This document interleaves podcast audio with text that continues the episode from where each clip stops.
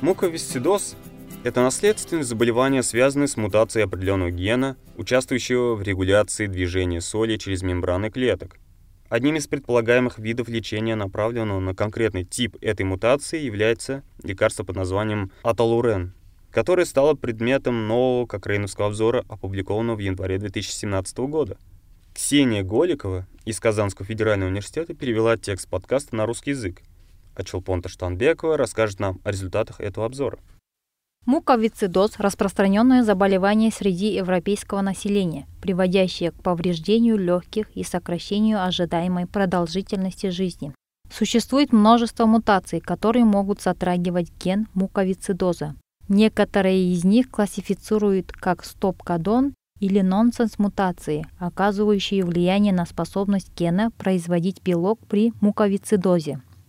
До клинических исследованиях обнаружили ряд соединений, которые могли бы скорректировать мутации этого класса и способствовать выработке белка при муковицидозе.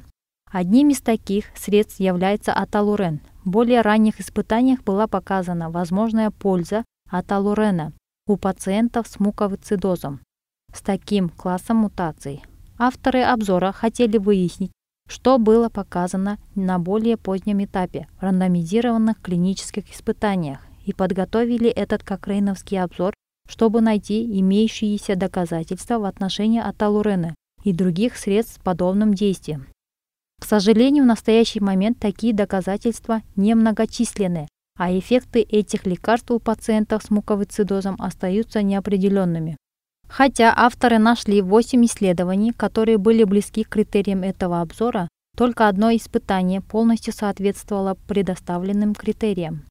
Это испытание было проведено производителем Аталурена компанией PTC Therapeutics при грантовой поддержке Североамериканского фонда муковицидоза. В этом испытании сравнивали 48-недельный курс Аталурена с плацебо у 238 пациентов старше 6 лет. В конце испытания не было обнаружено различий между группами лечения в отношении качества жизни или функции дыхания. Однако у пациентов, принимающих аталурен, была большая вероятность повреждения почек.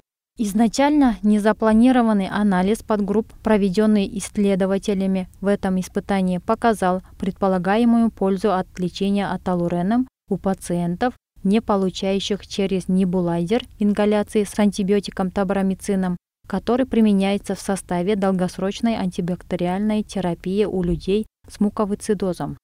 Этот постхок-анализ привел к дальнейшему рандомизированному испытанию с участием пациентов, не получающих табрамицин, которое было начато в 2014 году в Северной Америке, Европе и Австралазии.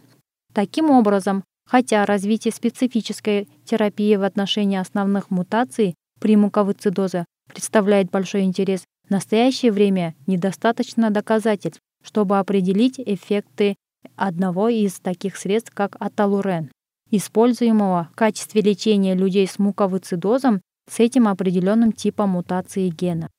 Если вы хотите узнать больше об этих доказательствах, вы можете найти полную версию этого кокрейновского обзора на сайте Кокрейновской библиотеки, введя в строке поиска Аталурен и муковисцидоз. Там же вы сможете найти дальнейшее обновление этого обзора, когда будет проведено больше испытаний.